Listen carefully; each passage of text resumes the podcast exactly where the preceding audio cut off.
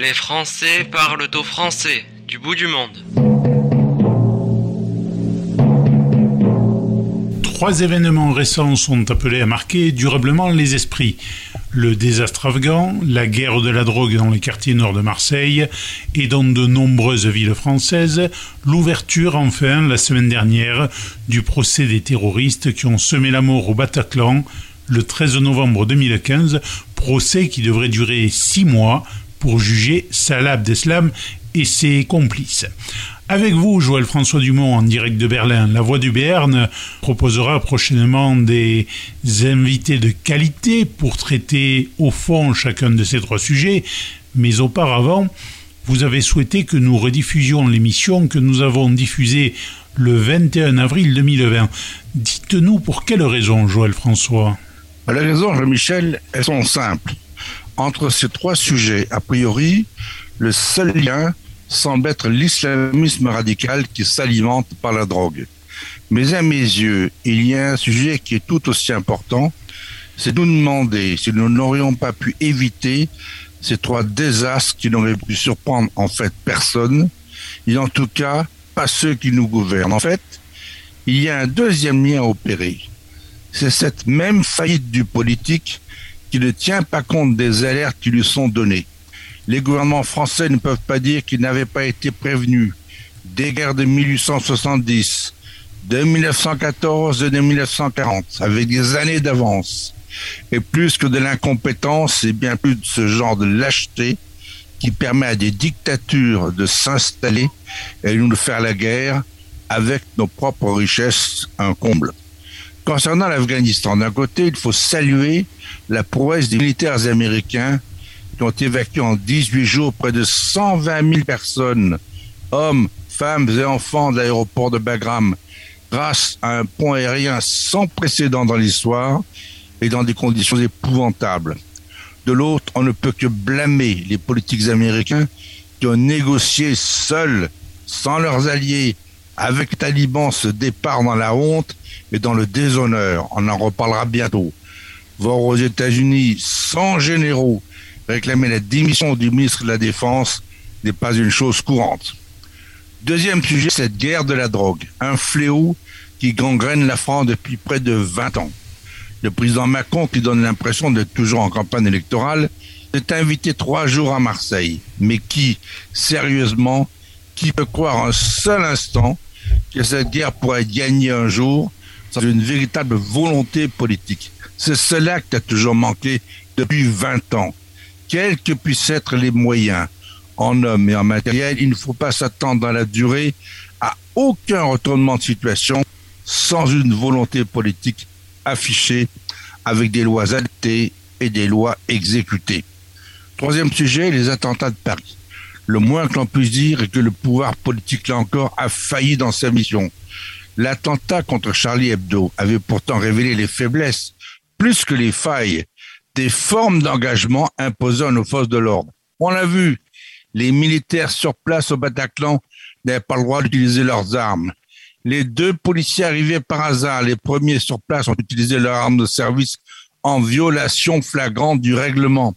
Heureusement, ils l'ont fait. C'est ainsi qu'à 25 mètres de distance, deux policiers tireurs d'élite avec une arme de poing ont réussi à empêcher un terroriste d'exécuter de sang-froid d'une balle dans la tête une innocente victime avec une Kalachnikov, une arme de guerre automatique. Où sont-ils dans le banc des accusés? Ceux qui ont décidé de telles règles d'engagement? Ceux qui, au fil des années, ont favorisé, avec plus de lâcheté que de compétence, la protection du bourreau à celle des victimes Jean-Michel, je vous propose de revenir aujourd'hui avec le préfet Squarcini sur un sujet de fond prioritaire à mes yeux, la réforme du renseignement qui marquera en France un tournant sécuritaire et qui verra cette réforme amplement validée par les faits. Nous parlons également intelligence économique avec le professeur Christian Tafani, un universitaire expert des questions de défense et de sécurité qui a fait partie de la commission Martre.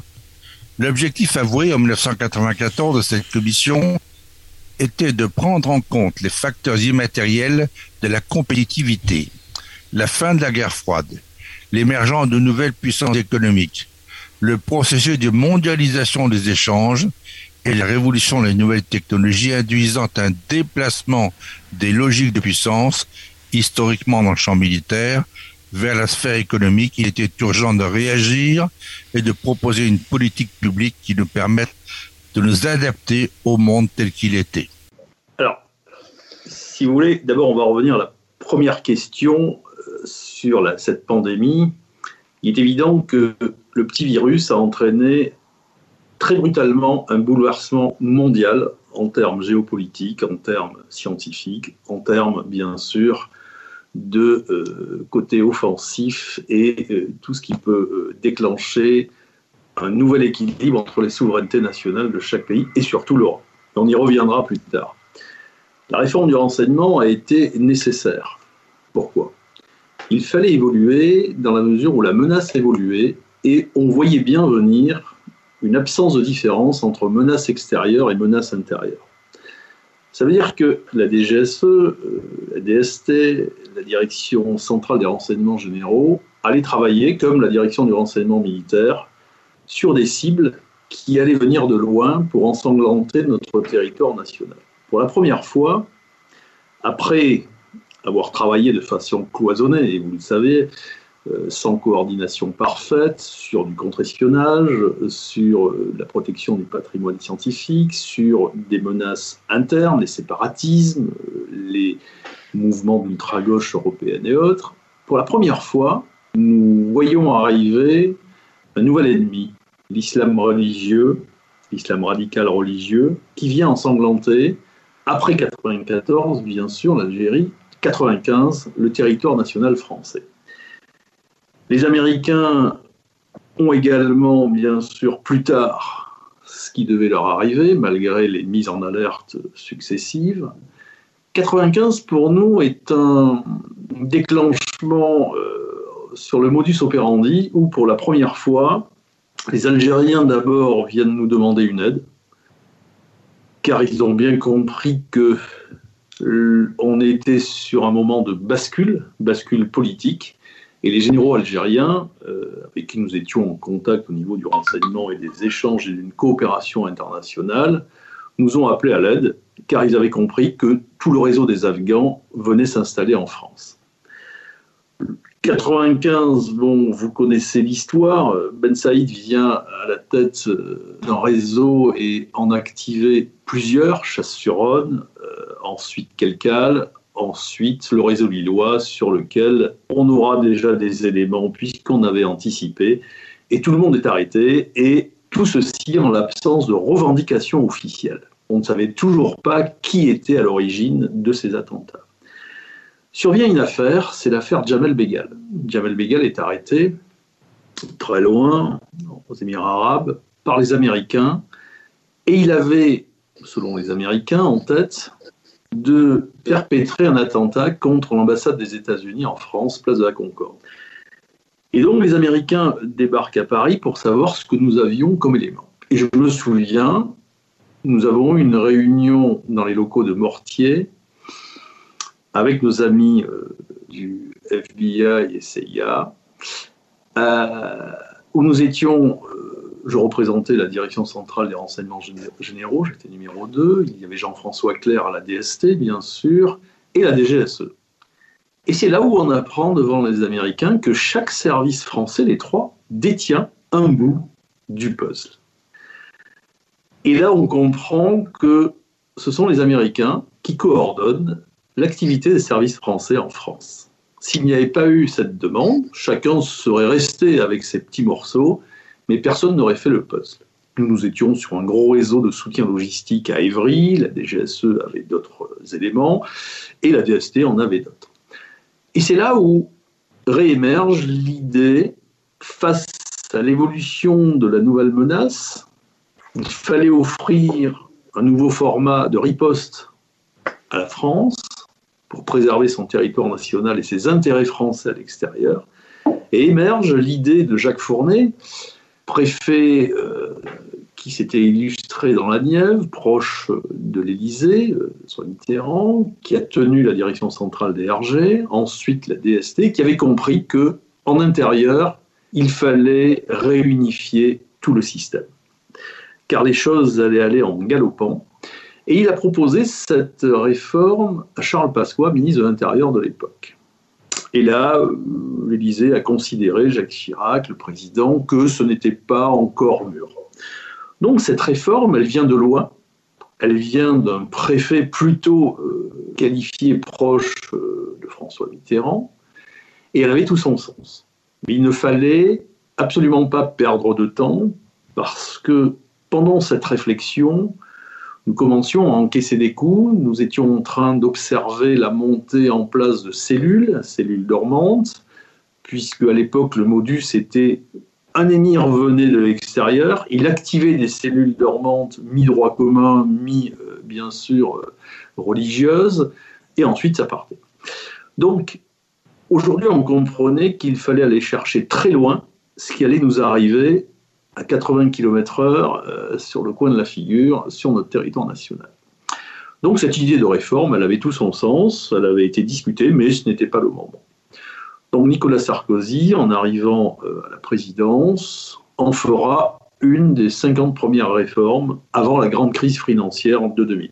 Et c'est comme ça que tout démarre, avec bien sûr une absence, je dirais, d'attentats, dans le calme, la sérénité et pendant euh, les travaux, euh, nous continuons à démanteler euh, des réseaux du GIA à l'époque, GSPC par la suite, qui nous en voulaient.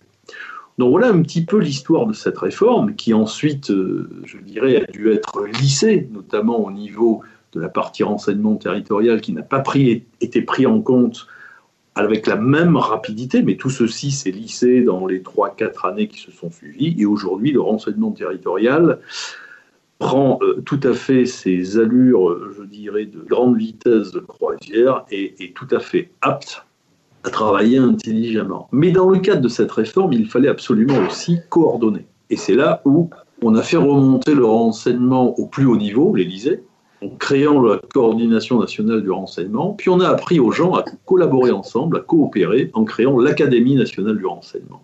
Ça veut dire que les futurs cadres des euh, cinq services de la communauté française du renseignement ont appris à se connaître, à découvrir qu'ils faisaient souvent la même chose en doublon, et donc à échanger parce que plus tard, ils allaient se rencontrer à nouveau. Donc voilà un petit peu l'état d'esprit et euh, les conditions dans lesquelles s'est effectuée cette grande réforme, qui ensuite a été euh, récupérée in extenso par le gouvernement euh, de François Hollande, puisqu'on a créé la DGSI, qui était simplement euh, la possibilité d'avoir une autonomie budgétaire et réclamer plus de moyens au niveau matériel, contractuel et tout, sans passer par l'échelon direction générale de la police nationale, où il était très difficile d'obtenir des crédits au milieu des voitures de la sécurité publique, euh, des moyens de la police aux frontières, j'en passe et des meilleurs.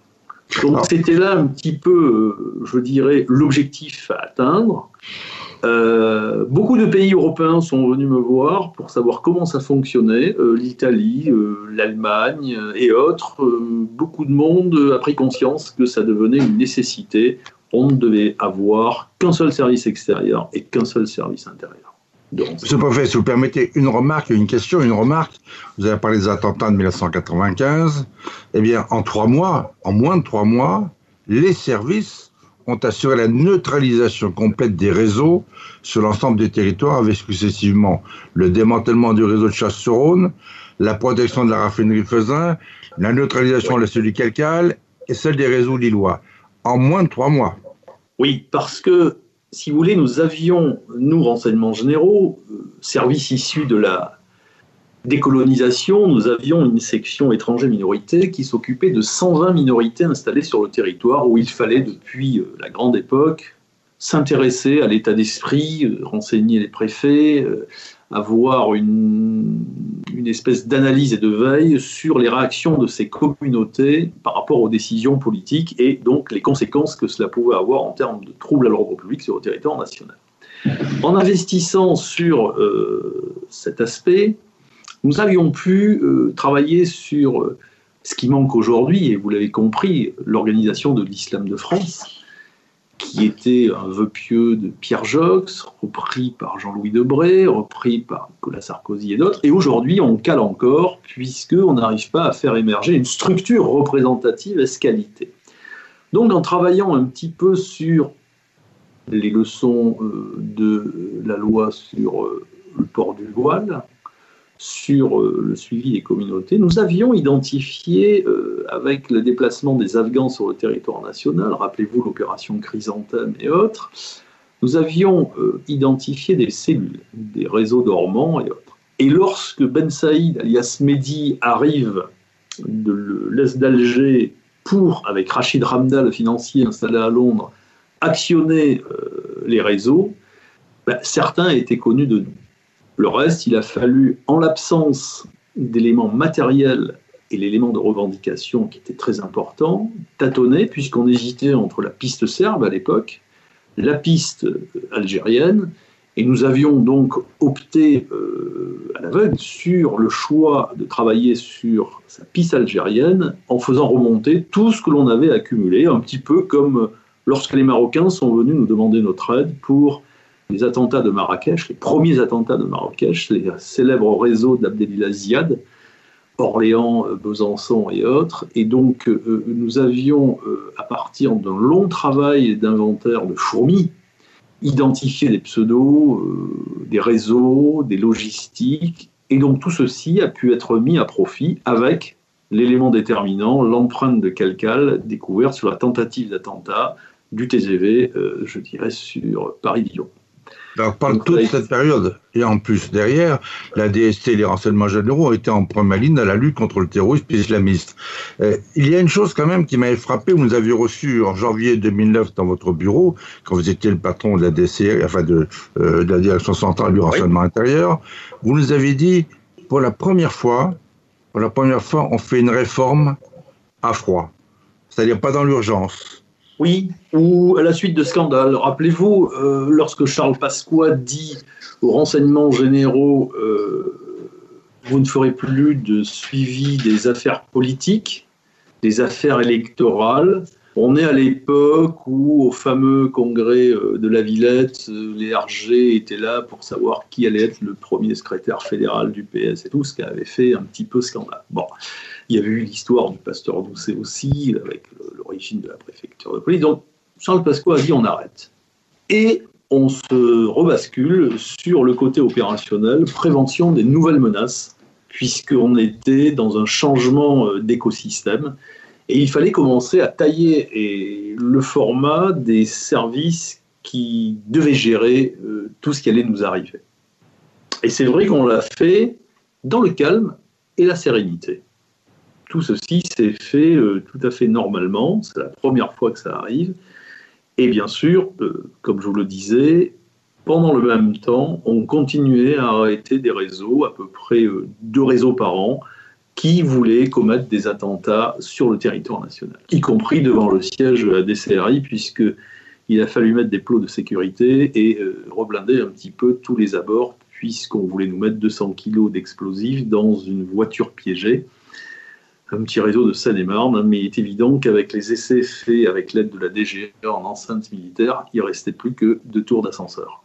Le professeur Tafani qui vous écoute, qui connaît bien ce genre de problème, euh, et qui lui a toujours été intéressé par ce continuum entre la sécurité et la défense, je pense qu'il sera intéressant de demander des questions, il faudra poser une question sur ce rapprochement de deux cultures différentes, deux cultures complémentaires qui ont été forgées au sein de la DST, au sein des RG, pour n'en faire plus qu'une, afin de disposer, comme on le disait à l'époque, d'un service de renseignement intérieur cohérent, cohérent professionnel et actif, sinon proactif. Monsieur Tafani.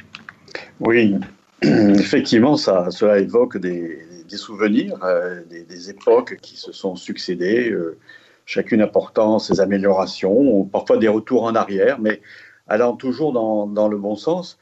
Euh, au sein de l'université, j'ai participé, vous le savez, à la création du premier master en intelligence économique à Sophia Antipolis qui fut euh, inauguré par, euh, par Jean Arthuis, qui fut une grande première, qui fut le premier du, du, titre, avant d'ailleurs de connaître une, une flambée de masters de toutes sortes que mes collègues universitaires ont créés, puisqu'on a connu à un moment donné près de 250 unités universitaires qui intégraient le mot intelligence économique, puisque c'était vendeur, donc on mettait de l'intelligence économique. Ce qui est un peu compliqué quand on est universitaire euh, de se reconvertir comme ça dans le monde industriel. Euh, mais euh, mes collègues ont toujours eu un certain sens de l'opportunité et d'ailleurs de ces centaines, de 150 à 180 master au bout de deux ans, je crois qu'aujourd'hui on n'en compte plus. D'ailleurs le mot même intelligence économique a un peu disparu du vocable. Maintenant on préfère parler de sécurité économique. Alors pour reprendre votre question, effectivement il y a eu une évolution. Il y a à peu près 15 ans déjà, euh, je faisais des séances de sensibilisation pour mes étudiants dans le cadre des masters sécurité internationale, euh, sécurité extérieure. Je les préparais dans des sessions spéciales au concours euh, d'entrée pour engager des, métiers vers les affaires étrangères, vers la DGSI, vers la DGSE. Peu d'élus, puisque les concours sont extrêmement, je dirais, sélectifs. Et euh, j'avais, si vous voulez, il y a 15 ans, une intervention de la DGSI qui venait de Paris, euh, des interventions locales. Euh, j'avais également l'intervention de la DGSE, ce qui était relativement rare déjà à l'époque, mais jamais l'un avec l'autre. Ensuite, j'ai eu des inventions de la DRSD, ancienne DPSD, sécurité militaire, mais jamais sans l'un ou l'autre. Et puis ensuite, j'ai même eu il y a deux ans l'intervention de la DRM, alors maintenant, ce qui est nouveau, c'est que la, DRM, la, DGSE et la DRSD interviennent ensemble. Alors ça, c'est une révolution. Bien sûr. Et ce qui est fabuleux, c'est que dans la salle où se trouve l'intervention de la DGSE, DRSD, eh bien, il y a les représentants de la DGSI qui sont là, qui posent des questions aux autres. Donc, si vous voulez, il y a quand même une avancée culturelle formidable. Et donc, de ce côté-là, il n'y a pas à se plaindre. Les gens commencent à se parler. Oh, certes, je pense, je ne vois ça que comme universitaire, de loin, mais il me semble quand même que chacun conserve un petit peu, et ce qui est normal, ces petits secrets, parce que le jour où tout le monde mettrait tout sur la même table, au même niveau, eh bien là, je pense que nous serions un peu dans des situations délicates. Donc, nous avons réussi à rassembler les gens, les étudiants sont sensibilisés jusqu'à un certain point. Et là, je voudrais vous dire quelque chose qui me frappe par rapport à des étudiants j'ai des étudiants qui préparent le métier des armes. Euh, master en sécurité internationale, défense, sécurité extérieure. Donc ils sont destinés, ou tout au moins quand ils rentrent, ils ont envie de, de passer le concours de Saint-Cyr, de passer le concours de la DGSE. Ils ont une appétence, une envie formidable. Euh, mais quand je leur pose la question, chaque année, comme un petit test, pensez-vous que l'on puisse revoir euh, à Nice, par exemple, en France, euh, des paysages désolés, des zones de conflit, le retour de la guerre. Vous savez ce qu'ils me disent tous à 100% Je dis bien ça. Non, non, non, c'est fini ça. La guerre, elle est loin, elle est loin, elle est très loin, elle ne peut pas venir chez nous, c'est fini. Plus jamais ça, pas en tout cas sur le territoire intérieur. Eh bien, je vais vous dire, pour des gens qui sont sensibilisés, qui veulent passer ces concours, dire ça, je considère que c'est quand même très, très grave. Voilà c'est inquiétant. Alors je pense qu'après, ceux qui réussissent à intégrer les grandes euh, agences de sécurité vont changer d'opinion, mais parfois j'en suis pas trop convaincu, parce que je pense que la société du multimédia, de la communication en outrance, euh, allez, je qualifierais ça de, bisounours, euh, fait que quelque part, ils, vont amener dans leur travail d'analyste des, comportements, des analyses, des processus qui sont, qui sont quand même très loin parfois des dures réalités. Oui. Je pense qu'ils ne sont pas tout à fait habitués, nos sociétés ne les ont pas habitués, hélas. Vous avez raison, et aujourd'hui le virus nous ramène à beaucoup plus d'humilité. Grande humilité, puisque siècle moderne, progrès scientifique, on l'a sous-estimé, on a mal évalué au niveau international euh, cette crise sans précédent où un petit grain de sable vient bloquer une économie mondiale et confiner des gens comme au Moyen Âge, puisqu'on n'a rien inventé depuis, depuis la grande peste. Et il faut trouver un vaccin, des tests, des masques. La menace, c'est un petit peu comme ça. Et s'il faut mutualiser ce que vous avez dit dans certains domaines, lutte antiterroriste, euh, protection du patrimoine économique et scientifique, là aussi, euh, la recherche d'un vaccin y entre parfaitement, la recherche des ripostes aussi. La lutte contre le contre-espionnage appelle davantage, je dirais, de cloisonnement. Et c'est ainsi puisqu'on ne sait pas qui l'ennemi a approché et, je dirais, a retourné. Aujourd'hui, donc, la mutualisation reste de mise. Pourquoi? Parce que tout ceci a un coût. Est-ce qu'on va acheter un train électrique à tous les enfants à Noël ou on en achète un beau et on se le prête? C'est un petit peu ça l'idée. Deuxièmement, on combat tous les mêmes ennemis. Donc à un moment, il faut apprendre à savoir travailler sous différentes approches complémentaires et culturelles, bien sûr. Mais à partir de là, on aura un résultat qui sera amplifié. Donc mutualisation, échange de personnel, de ce que l'on a engendré avec Erard Corben-Mangou, le patron de la DGSE, à des très hauts niveaux, pour essayer de faire naître un nouvel état d'esprit, car la menace, non seulement, allait s'ancrer pour plusieurs dizaines d'années, là on travaille pour nos petits-enfants, c'est la sécurité de ce pays qui se jouera là-dessus. Et si on n'arrive pas à résorber certains problèmes euh, qui traînent, je dirais, au niveau solution, bon, on va avoir droit je dirais, à des lendemains euh, qui déchantent. Mais dans tout ça, c'est quoi? Vous le voyez, les problèmes d'aménagement du territoire, les fermetures d'hôpitaux, tout est question de commerce et de finances. Or, le renseignement, c'est comme l'assurance. On est très content de l'avoir lorsqu'on frappe, mais on peut rouler sans assurance si on ne se fait pas attraper. Or, le renseignement, c'est quelque chose qui ne se voit pas. Ça veut dire qu'on va investir dix ans avant.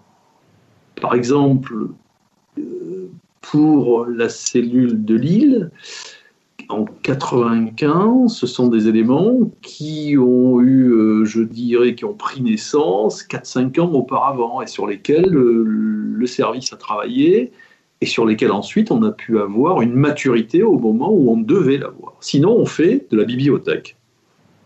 Mais quand on a besoin du renseignement, qu'il soit analytique, opérationnel, on sait où aller le chercher, on le rafraîchit par des sources humaines, des sources techniques, des surveillances opérationnelles, des filatures, et ensuite on peut dire, oulala, là là, là c'est grave. Quand vous savez que on a quand même de nombreux Tchétchènes en France et que Nice était une place forte très intéressante. Lorsqu'on s'est mis à les surveiller, on voyait qu'ils étaient du niveau opérationnel du 13e RDP et qu'ils venaient combattre dans l'émirat du Caucase, comme vous le savez, et qu'ils venaient se remettre au vert sur la région niçoise, ce qui est pas mal. Donc ça veut dire que la menace est là, elle persiste, elle est de qualité, et elle va durer encore plus. D'où ce travail en amont, des échanges en termes de coopération internationale, parce que seul on n'est pas, pas aussi bon, mais déjà entendons-nous au niveau intérieur. Pourquoi la DGSE irait demander quelque chose à la CIA et nous en ferait pas profiter sur ce type de matière, par exemple? Donc c'est là où il vaut mieux faire une demande commune et avoir une réponse commune. Et ensuite, et c'est le rôle de la coordination, on partage le travail et les missions à effectuer. En ce sens, cette réforme du renseignement, elle s'est inscrite dans une double niveau double niveau. Faire remonter le renseignement au niveau le plus important, c'est-à-dire que le plan national du renseignement, il est fait maintenant à ce niveau-là, au niveau Élysée. Deuxièmement, tous les jours, une synthèse des services de renseignement est portée à la coordination qui euh, la montre au secrétaire général, au DIRCAB, du président et au président lui-même, qui la note et ça redescend avec des instructions claires et précises. Ça veut dire qu'on est dans de la chaleur permanente on est dans de l'interaction et les services savent qu'ils ont une légitimité et, je dirais, un accord pour chercher dans la direction où ils ont anticipé euh, l'origine d'une nouvelle menace. Et c'est ça qui est intéressant aujourd'hui. Donc le but, c'est de faire mieux, avec moins de moyens, puisqu'on était bien sûr en RGPP, hein, comme vous le saviez, la réduction générale des politiques publiques, tout en ayant un produit de plus grande qualité. Donc soit on mutualise, soit on s'entend, soit on partage, soit on n'est pas beau. Donc le but de la réforme était à la fois hisser le renseignement au plus haut niveau, mais travailler en amont en anticipant les nouvelles menaces. Alors bien sûr, il fallait s'entendre en interne avant d'aller demander à la coopération internationale. Bon, la DCRI travaillait à l'époque avec 170 liaisons extérieures, donc il faut que ce soit un peu organisé. Et c'est là tout le, système à mettre en place. Alors il est certain que lorsque on passe d'une culture de, renseignement type DST, plutôt service de renseignement et de sécurité contre-espionnage. Ça veut dire qu'on se méfie de tout, il faut tout cloisonner. Lorsqu'on passe à une structure plutôt judiciarisée, ouverte sur le monde extérieur, partage avec les magistrats, les services de police judiciaire, la brigade criminelle du 36 qui est des Orfèvres et autres, ben ça fait deux cultures différentes. Et c'est là où il fallait commencer à faire naître une culture basée sur la protection et la sécurité de nos bijoux de famille, puisqu'il faut savoir, je fais une petite parenthèse, depuis l'effondrement du mur de Berlin, le nombre de personnes offensives dans les résidences des ambassades a considérablement augmenté. C'est une constatation européenne. Ça veut dire que c'est une activité qui, s'est développée alors qu'on pensait qu'elle allait diminuer. Mais non, donc, en plus du contre-espionnage, il fallait faire du contre-terrorisme. Plus la protection du patrimoine économique et scientifique, ce que vous connaissez, plus les différentes menaces, contestations sociétales et autres que vous suivez, et avec les cyberattaques et autres. Bon. Aujourd'hui, donc, nous sommes sur un cloisonnement nécessaire, mais aussi une ouverture qui est nécessaire parce qu'un avocat d'une partie civile va exiger la levée du secret défense et vous demander de sortir comment vous avez eu euh, le nom de son client, sous quelle forme, est-ce que c'est le FBI, mais sur quelle structure ou autre, parce que on est en termes de procédure, des droits de la défense, et donc tout le monde a droit à un procès équitable. Donc aujourd'hui, on a affaire à deux cultures. Il faut protéger d'un côté, d'en dire le minimum et travailler sur ce que va faire l'adversaire, sur le plan de pillage de renseignements sur l'aéronautique, sur le naval, sur bien d'autres choses, mais en même temps s'ouvrir et échanger au maximum, voire même expliquer au monde des médias quel est le travail dans le domaine de la lutte antiterroriste. Donc c'est là où euh, vous avez à jongler entre deux cultures différentes. Donc soit vous vous entendez déjà en intérieur avec vos partenaires, les cinq services de la communauté euh, du renseignement à travers l'égide du coordonnateur, qui a un rôle de plus en plus important puisque cette coordination doit se jouer dans le détail c'est très bien de l'avoir maintenue et renforcée. Et soit, euh, bien sûr, vous demandez à l'international de façon unique. Parce que si vous êtes moi, le, BND allemand qui va avoir 14 demandes identiques euh, de la part de plusieurs services. Ils vont se dire, bon, il faudrait qu'ils se coordonnent, ces gens-là. Parce qu'on ne va pas expliquer 150 fois, parce qu'on a beaucoup de réunions, on a nos affaires à traiter, et c'est ainsi de suite. Parce que les meilleurs experts, partout à l'étranger en mission, euh, soit en réunions euh, diverses avec les magistrats, soit au GDN, soit à l'Élysée, soit à Matignon, soit à l'intérieur, soit à la justice. Donc on a très peu de temps lorsqu'on est euh, sur des domaines qui sont euh, très pointus. Et des experts, on n'en a pas beaucoup. Et souvent, ça défecte dans un service ou un autre. Et c'est pour ça qu'on a voulu, pour des raisons de carrière, faire tourner les gens avec leur expertise dans les services de la communauté du renseignement et qui ne s'échappent pas vers des services extérieurs tout en conservant leur droit à concourir à une carrière. Puisque vous savez, le statut de la fonction publique, est malheureusement basé sur la carrière.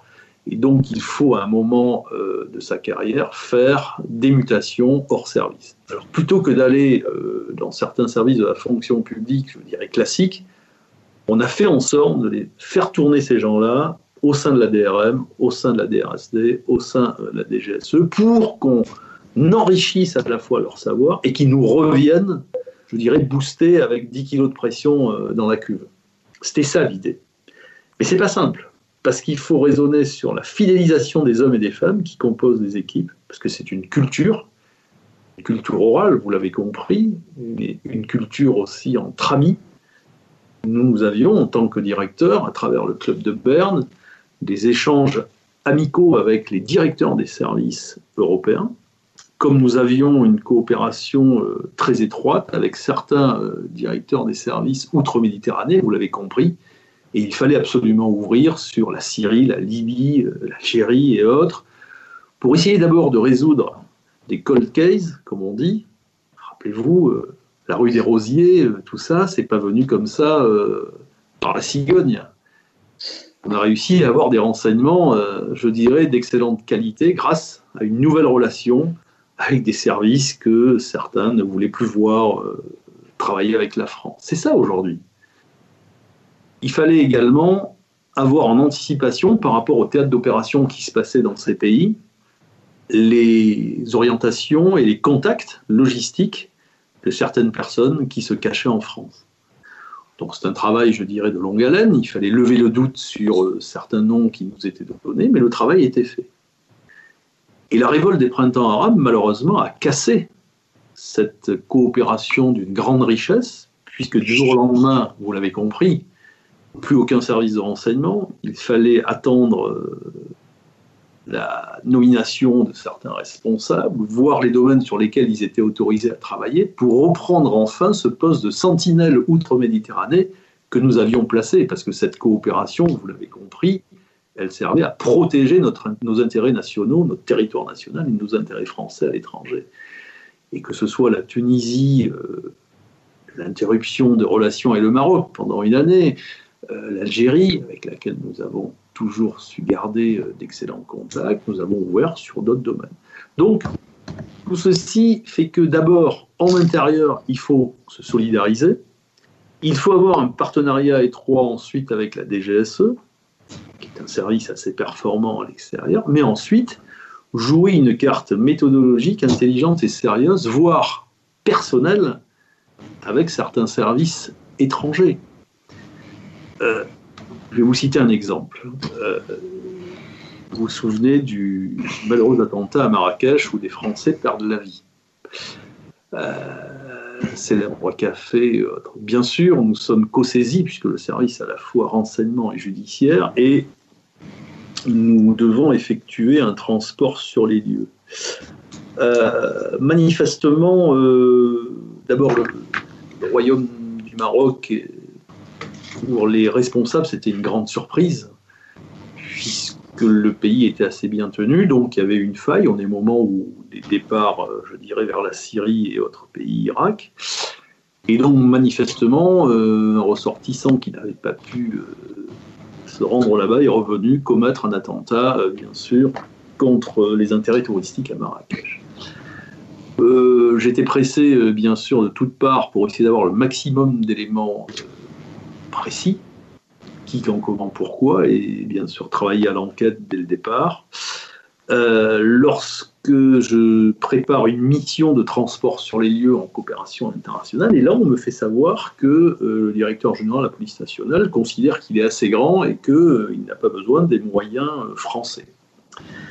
Donc là, ça commence à être délicat. Et celui qui me débloque la situation n'est autre que mon homologue, le grand patron de la JED, Mansouri, qui me dit mais il n'y a aucun problème et c'est moi qui viendrai attendre euh, des fonctionnaires à la coupée de l'avion. C'est ça aujourd'hui la façon dont on peut régler les problèmes à travers une longue relation personnelle, une fidélisation euh, et une normalisation euh, des contacts que l'on peut entretenir, des aides diverses qu'on peut leur apporter. Mais lorsque on est en pleine crise, c'est là où on voit où sont les vrais amis. Donc tout ceci pour dire que le renseignement, ça ne se fait pas en trois jours. C'est un long investissement personnel, un long investissement de fidélisation, avec des gens qu'il faut aussi fidéliser, parce que bon, le directeur il est là, mais il travaille surtout avec des équipes. Et ces équipes sont amenées à travailler sur du long terme. Et c'est ce que je voulais dire. Si on peut faire tourner les fonctionnaires, les experts au sein des cinq services de la communauté française de renseignement, là, on aura bien gagné parce que les gens se connaissent, les gens échangent sur les mêmes matières et ils ont des contacts qui se multiplient. Ensuite, le rôle des directeurs, c'est bien sûr d'entretenir la flamme, avec une relation particulière, bien sûr, des rencontres euh, assez fréquentes, des échanges de moyens, de données, d'analyse, de matériel, et ensuite avoir la confiance, bien sûr, euh, des euh, ministres, présidents et autres. Donc voilà, aujourd'hui, c'est un travail qui, est, beaucoup plus difficile qu'auparavant. Parce que la menace a bien évolué, on n'est plus sur de la guerre froide où on avait l'action des services qui frappait sur un territoire étranger mais des intérêts français pour nous faire comprendre d'où ça venait. Aujourd'hui, c'est une menace hybride, euh, inspirée, qui est déjà sur notre territoire national. Euh, c'est Monsieur Tout le Monde. C'est c'est quelque chose de plus difficile à détecter et donc on a toujours besoin de l'aide d'un service extérieur. Seul, on n'est plus grand-chose. Donc la coopération prend aujourd'hui toutes ces lettres de noblesse. Alors, je terminerai aussi en disant nos amis sont là pour nous aider, mais ils sont là aussi pour nous piller, parce que le reste de l'activité continue, vous l'avez bien compris. Donc il y a des domaines sur lesquels on peut échanger tout à fait euh, de façon constructive, et d'autres sur lesquels, bon, il faut quand même faire attention, puisque on est dans de la souveraineté nationale économique, du patrimoine, et euh, M. Fratani pourra le dire euh, encore mieux que moi. Donc voilà aujourd'hui euh, le point, je dirais, d'arrivée de ces, grandes réformes qu'il fallait mener à terme. C'était une obligation. Moi, j'aimerais bien aller à l'autre, d'ailleurs, vous poser la même question. Est-ce que le renseignement, on a, on a couvert là déjà une large période avec vos propos à tous les deux, puisqu'on est remonté jusqu'à la chute du mur de Berlin, on aurait pu aller bien au-delà. Mais on a, on a passé de grands épisodes, 2015 évidemment, les derniers gros attentats à Paris, 95 qui a été le gros choc certainement parce que jusque-là on se croyait totalement à l'abri. Est-ce que, par exemple, au milieu des années 90, le renseignement français avait un avantage, une avance sur les autres services de renseignement en Europe et dans le monde. Est-ce qu'il a été plus en mesure de résoudre facilement l'énigme autour de ces attentats de 95 ou est-ce que finalement c'était une coordination mondiale qui existait déjà comme elle peut peut-être exister aujourd'hui ou pas et vous nous l'expliquerez aussi? Non, je crois tout à fait humblement parce que c'est une constatation qui remontait à l'époque par rapport à ce que les services français avaient connu. Nous avions la DGSE d'un côté, qui travaillait bien sûr sur l'extérieur, la DST qui était avec Jean-François Clair et euh, l'ami Caprioli-Louis, donc sur toute la partie euh, montante euh, terrorisme arabe, on va dire, Proche-Orient oriental, on est sur les phares, les Abdallah, tout ça et autres. La rue, la rue de Rennes, on avait eu bien avant Copernic et la rue des Rosiers, et les RG travaillaient de façon très souple par rapport au cloisonnement de la DST qui découvrait le terrorisme à travers l'Azala, les Arméniens qui avaient frappé l'aéroport d'Orly, mais c'était un service qui était basé à l'après-guerre sur du contre-espionnage essentiellement. Le terrorisme était une petite cellule qui est devenue une division, ensuite une sous-direction. Donc, on a avancé en marchant les RG travaillaient autrement, de façon plus souple, avec un maillage territorial très fort, des remontées en immédiat, des flashs, euh, des messages et autres. Il y avait, euh, c'était plus rapide, peut-être un peu plus, pardonnez-moi le terme, parce bordélique, mais euh, ça fonctionnait, alors que la DST était très sécurisée parce que le contre-espionnage était très important et la matière dominante. Si vous voulez, Là-dessus, on avait chacun un petit morceau. Mais les RG étaient pris. Alors, on ne veut pas remonter au bureau de liaison anti-OAS de la grande époque où tout le monde était réuni euh, dans des cellules un peu spécialisées pour travailler sur les attentats et assassinats commis euh, sur le territoire national. Mais nous, nous avions une longueur d'avance en termes de savoir-faire, d'abord sur le thème de l'ultra-gauche européenne et ensuite sur les séparatismes. Alors, séparatisme, vous connaissez la problématique euh, basque, bretonne, corse. Le côté ETA militaire a été euh, pour nous une grosse part d'activité pour aider nos amis espagnols, qu'ils soient de la police espagnole, la Guardia civile ou le CNI, le service de renseignement extérieur. Et donc tout le monde a coopéré parce que les militants de TA recherchés, les États-races, étaient planqués entre guillemets en France et actionnaient des cellules qui partaient euh, à travers des agents de liaison commettre des attentats et des assassinats très lourds en Espagne. Donc nous avions une capacité de veille opérationnelle d'analyse qui euh, permettait aux Espagnols d'en savoir plus sur ce qui se passait chez eux. C'était ça la grande nouveauté. L'ultra-gauche européenne, vous l'avez compris, on est sur les fractions armées rouges allemandes, brigades rouges italiennes, action directe, bien sûr, branche nationale et branche internationale, les cellules communistes combattantes belges, les grappots espagnols. Donc tout ceci fait que, à partir de tout ce qui est né euh, et Gary à Toulouse, que vous avez bien suivi, euh, on est sur un suivi, une connaissance de ces individus et bien sûr une pénétration de ce milieu pour essayer d'avoir euh, les meilleurs résultats en termes de prévention, puisqu'on est à l'époque où on a les assassinats de Georges Bess et général Audran, et ensuite une série d'attentats. il faut mettre un terme à tout ça. Les méthodes acquises euh, avec les services italiens sur les brigades rouges, qui avaient payé un lourd tribut, ont permis, avec les services allemands aussi sur la Rotanfraktion, d'avoir euh, un changement de format dans euh, la recherche du renseignement opérationnel. On est à l'époque au RG sur des sections recherche implantées au niveau des zones de défense et autres, et un travail en profondeur qui est accompli. C'est le grand euh, Jacques Arstrich à l'époque qui avait géré tout ça, et ensuite c'est euh, Claude Bardon qui venait de la PJ Versailles, qui a récupéré euh, en tant que sous-directeur du terrorisme, chargé de la lutte terroriste, toute, la recherche, récupéré toute cette dynamique. Ce qui fait que on a pu avoir des longueurs d'avance en, termes de méthodologie et en termes d'échange opérationnel avec les services étrangers. Exemple, je vous disais tout à l'heure que les Espagnols avaient pu obtenir, lorsqu'ils avaient la présidence euh, européenne, euh, le mandat d'arrêt européen, euh, les, équipes communes d'enquête et, autres. Bon. Bah, il faut savoir que les services de renseignement travaillaient à l'époque sans rien du tout, en ayant à leur bord des fonctionnaires étrangers en armes pour pouvoir effectuer des équipes communes d'enquête sans aucun texte. Tout ceci se faisait à l'amiable en, en faisant un peu de bricolage, mais il y avait eu des engagements politiques.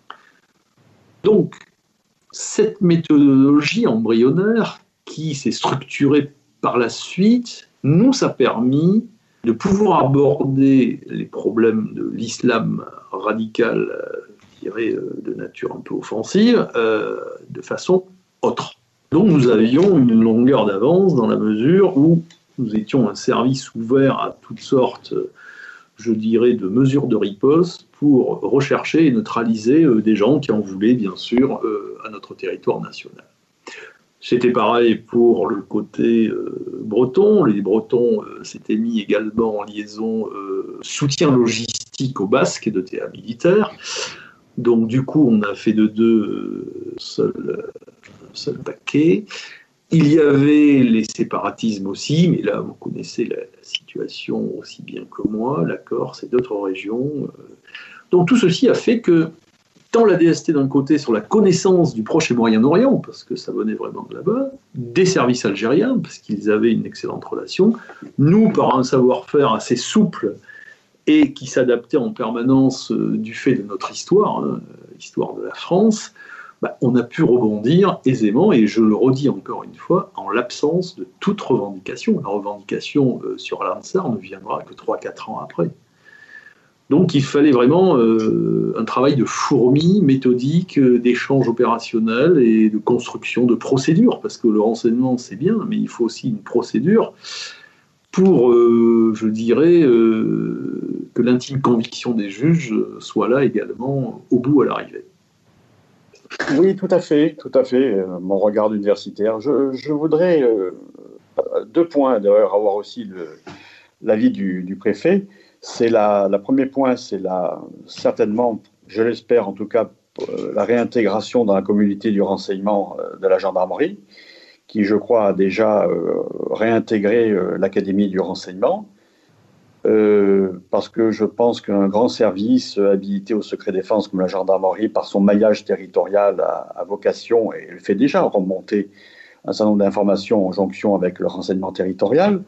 Mais je pense que ce serait bien, ne serait-ce que par reconnaissance d'un grand service, que celui-ci soit réintégré officiellement. J'aimerais avoir votre avis. Euh, la deuxième chose, euh, c'est de porter un point sur, euh, vous l'avez évoqué, Monsieur le Préfet, sur les aspects de PPST, de protection du patrimoine scientifique. je pense qu'il y a quelque chose qu'on ne voit pas assez venir, et je rendrai hommage à votre service, puisque il a, il a été précurseur il y a au moins une vingtaine d'années après le plan, parce qu'il a imaginé à un moment donné créer une sorte de service spécialisé au sein de votre service sur les questions scientifiques et technologiques, ce qui était déjà un peu, je dirais, la, la, sous-direction B, euh, ou, appelé aujourd'hui, je crois, qui porte un nom un peu plus, un peu plus soviétique. Tout à fait. Et donc, euh, ça, me, ça, me, rappelle un peu Blake et Mortimer, ce genre de, choses. Un petit peu. un petit peu. Donc, quelque part, c'est de mettre l'accent un petit peu sur le fait que le, terrorisme évolue. Il devient plus technologique. Euh, je me rappelle euh, certains attentats en baie d'Aden contre un navire américain qui fut perpétré par des étudiants qui avait quand même le niveau de Master 2, je crois, en chimie. Je pense qu'aujourd'hui, euh, quand on voit des outils comme CRISP, qui sont des outils qui permettent à des étudiants de niveau de licence de pouvoir intervenir, manipuler génétiquement, je dirais, euh, un génome, avec des outils euh, en kit qu'on peut trouver facilement, je pense que la, grande menace pour les prochaines années est une menace de type NBCR. Hein, et je pense que malheureusement, nous risquons d'avoir une montée en puissance de la capacité technologique, du savoir, de la connaissance, pour perpétrer des attentats beaucoup plus cuisants pour nous. Alors je, me dis que lorsque je vois comment nous avons été terrassés par un gentil petit virus, éventuellement, on ne sait pas trop, plus ou moins saisonnier, plus ou moins naturel, euh, je me demande ce que nous ferions face à une attaque de type euh, NBCR. Je, pense que la, maîtrise de la connaissance, du savoir scientifique et technologique et de notre patrimoine va devenir de plus en plus fondamentale parce que le monde va devenir de plus en plus dangereux. Voilà, alors cela est une remarque. Et puis la question que je vous pose, monsieur le préfet, sur euh, la gendarmerie nationale. Alors, on va commencer par la deuxième, si vous le voulez bien. Euh, nous avons une structure solide, le LGDN, qui est devenu le secrétariat général de défense nationale, qui est devenu le SGDSN, avec euh, la création à l'époque de Nicolas Sarkozy de l'ANSI, l'Agence nationale de sécurité des systèmes d'information. C'est là où on parle d'infrastructures vitales. Donc, l'État doit assurer sa continuité euh, en termes de survie en cas de crise grave à travers des activités que euh, l'on désigne comme euh, vital et que donc il faut protéger par tout moyen. Et c'est là où la recherche du renseignement sur des menaces prend tout son sens. Mais aujourd'hui, le côté bactériologique avait déjà été pensé par les Afghans. Ils avaient récupéré des chercheurs, des scientifiques pakistanais, ils avaient essayé d'isoler des virus, mais ils n'avaient pas euh, réussi à les conserver. Mais déjà, ça leur trottait dans la tête avec la botuline, la ricine, euh, mettre de la poudre sur les poignées de porte. Bon, il y avait un peu des bricolos de l'horreur qui réfléchissaient à tout ça. Aujourd'hui, euh, le côté cyberattaque reste aussi un élément important. Regardez aujourd'hui le fantassin, euh, l'élin, euh, donc, est bardé de capteurs informatiques, de décideurs et autres. Donc vous pouvez neutraliser un théâtre d'opération extérieur sans problème par des cyberattaques sur des shelters qui sont des postes de commandement projetés. Tout ça pour dire que on voit bien, le virus a fait naître à nouveau les théories complotistes. Bon, quand on voit que le porte-avions américain est également plombé, entre guillemets, le nôtre aussi, on se dit, mais tiens, euh, est-ce qu'il n'y aurait pas eu à l'escale quelqu'un qui a refilé le virus pour neutraliser notre capacité d'action avec tout le groupe d'action navale? Pourquoi pas? Pour tout ceci, on peut y réfléchir, mais il faut le démontrer, et les Américains sont en train d'essayer de voir si on peut obtenir un peu plus de transparence sur ce qui s'est passé dans la copie du P4 Lyon à Wuhan, euh, installée par les Français avec des aides américaines, et si on sait exactement euh, le nombre de morts aussi, puisqu'on a constaté qu'il y avait une disparition d'abonnements téléphoniques euh, qui allait bien au-delà du nombre de décès annoncés, ce qui peut laisser paraître, je dirais, pas mal de problèmes. Donc le côté bactériologique a toujours fait partie des risques que l'on a pris en compte. Mais déjà, les Tchétchènes se baladaient aussi à travers des attentats qu'ils voulaient commettre en France. avec euh, des petites ampoules un peu bizarres. Bon, tout ceci n'est qu'un renouvellement. Bon, là on a un virus, euh, est-il euh, d'origine humaine, est-il spontané à partir de la déforestation et le côté animal un peu sauvage? Ça, l'avenir devrait nous le dire. Donc, GDN, infrastructure vitale, plan de pandémie, tout ce qui avait été fait euh, a peut-être changé en termes de doctrine, vous l'avez compris en 2013, puisque le stock de masques euh, qui avait été prévu à l'époque de Xavier Bertrand, le Prusse et autres, n'existe plus. Bon. Donc c'est là où il y aura des commissions d'enquête pour euh, savoir où tout ceci est parti. Ça, c'est le premier point.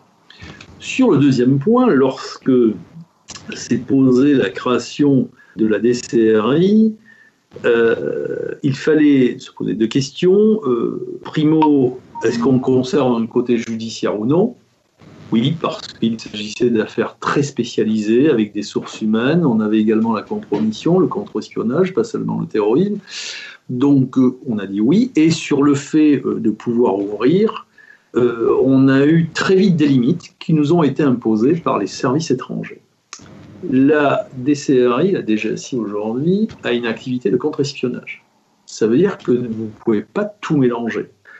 Si vous acceptez au sein euh, de la communauté du renseignement des services qui sont très ouverts, plus aucun service de renseignement étranger ne travaillera avec vous. C'est là. On est un service de renseignement et de sécurité. Et c'est au même titre que la direction du renseignement de la préfecture de police, euh, le renseignement territorial fait partie du second cercle.